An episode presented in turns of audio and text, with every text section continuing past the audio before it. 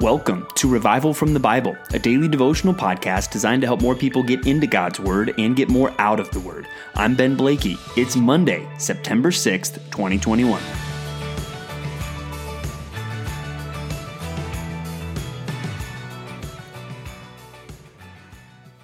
Let's imagine that you're getting your breakfast this morning and you open up that dishwasher that has the light on that says that things are supposed to be clean and you start looking for a bowl for your cereal and you know you you have these two different bowls that you see and one of them just looks crystal clean and sparkly and the other one it seems like the dishwasher kind of missed something on it.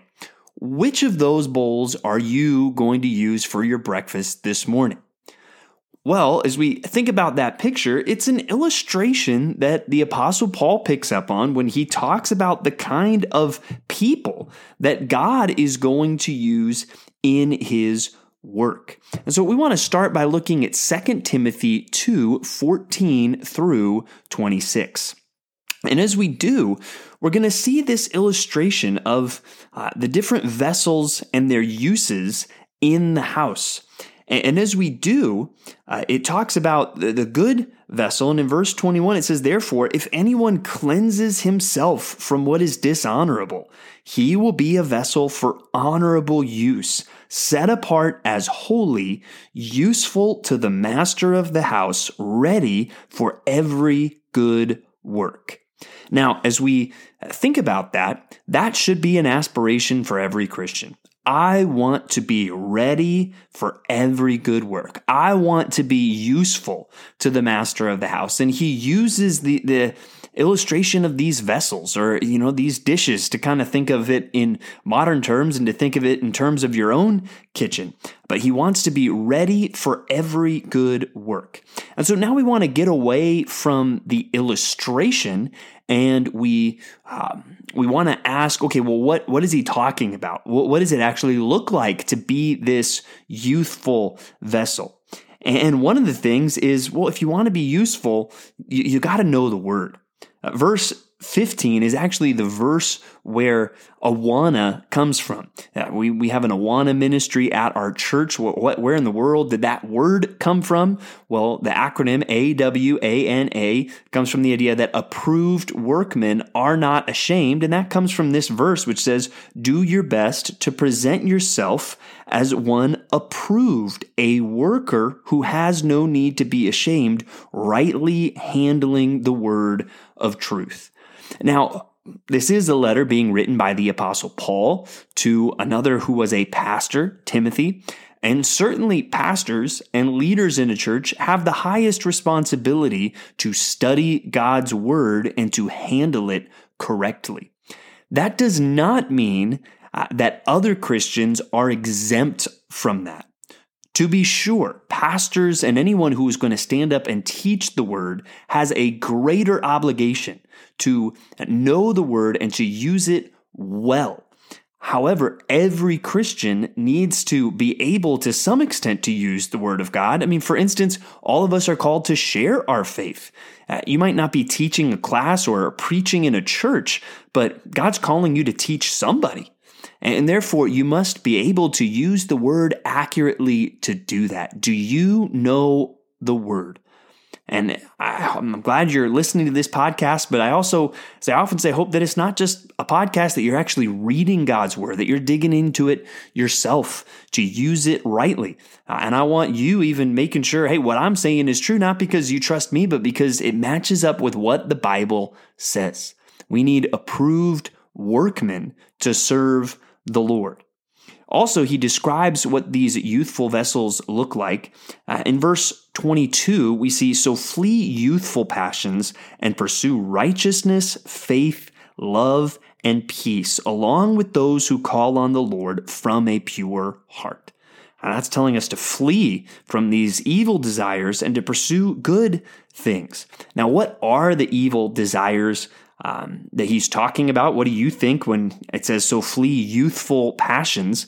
And from the context, it actually seems that kind of the main one he has in mind is somewhat this arrogant um, and argumentative spirit That's kind of the main youthful passion that he seems to be referring to here. He's trying to warn Timothy don't be this young, hot headed, always want to argue, always want to prove your point kind of guy.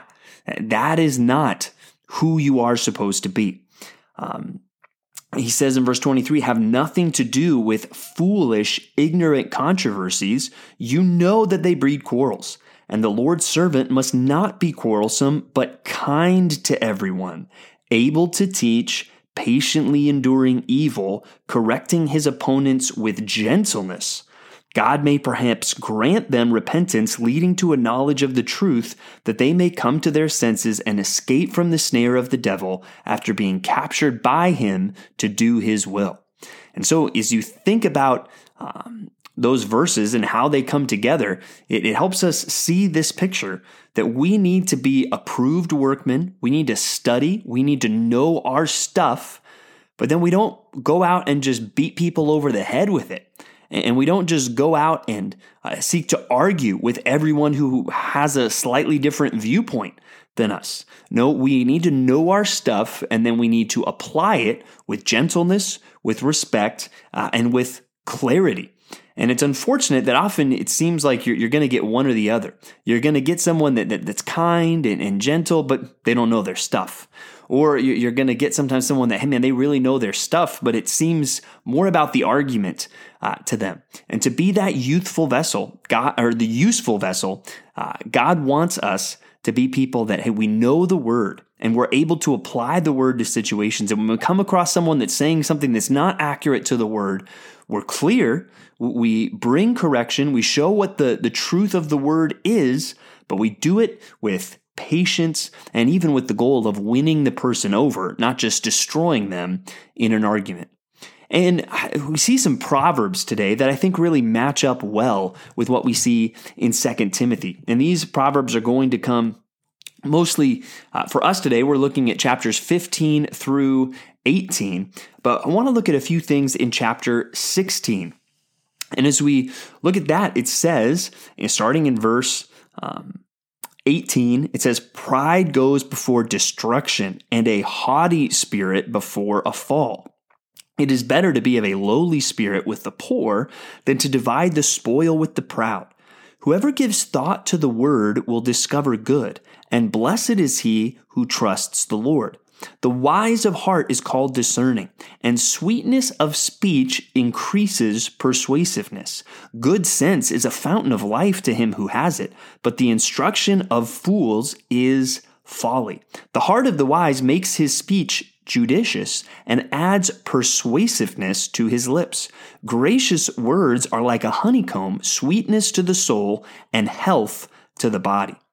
And so, there, as we think about those words, I think it applies that when we come across a disagreement about what the word says, or even we come across somebody that is in error, somebody that uh, does not. Um, that, that is not reflecting uh, the biblical truth in a certain situation. Uh, we don't want to approach that with pride, thinking, oh, well, I'm so smart because I've got it figured out.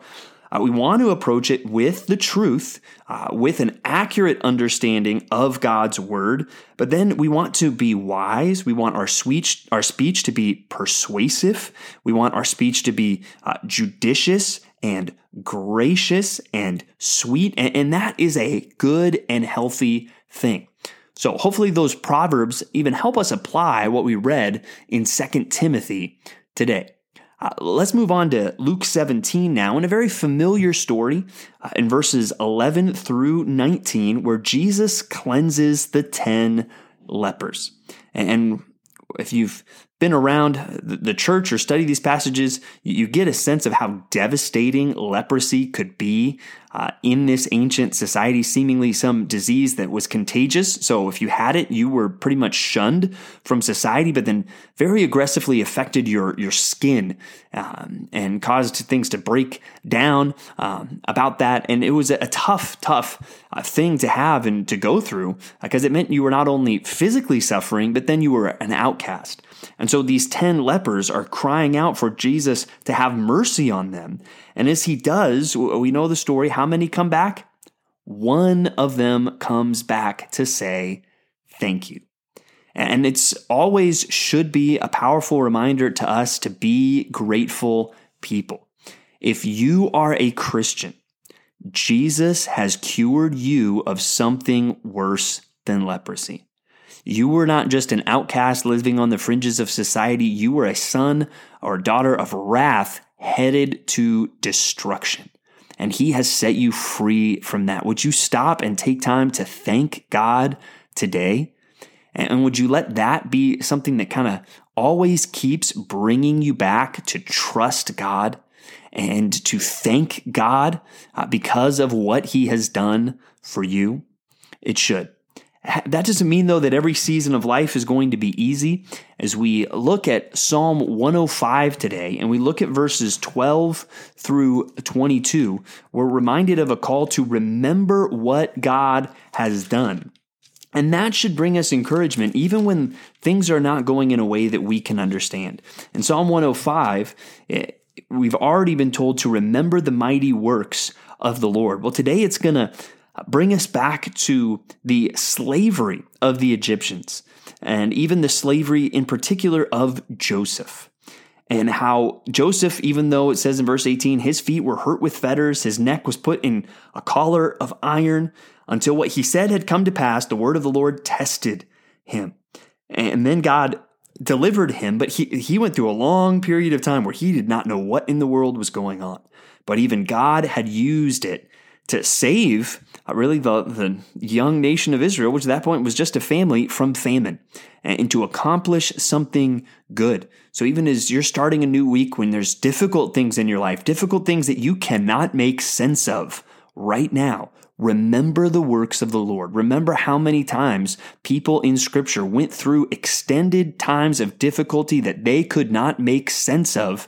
But now, with the help of Scripture, we see how God used it. So I hope that encourages you to trust God today. I hope all of us are seeking to be faithful and fruitful servants of God, the kind of vessels that God will use to honor his name. Thanks for digging into God's Word with me today on Revival from the Bible. For more resources, check out revivalfromthebible.com. To learn more about Compass Bible Church Treasure Valley, go to compassbible.tv. The grace of our Lord Jesus Christ be with you.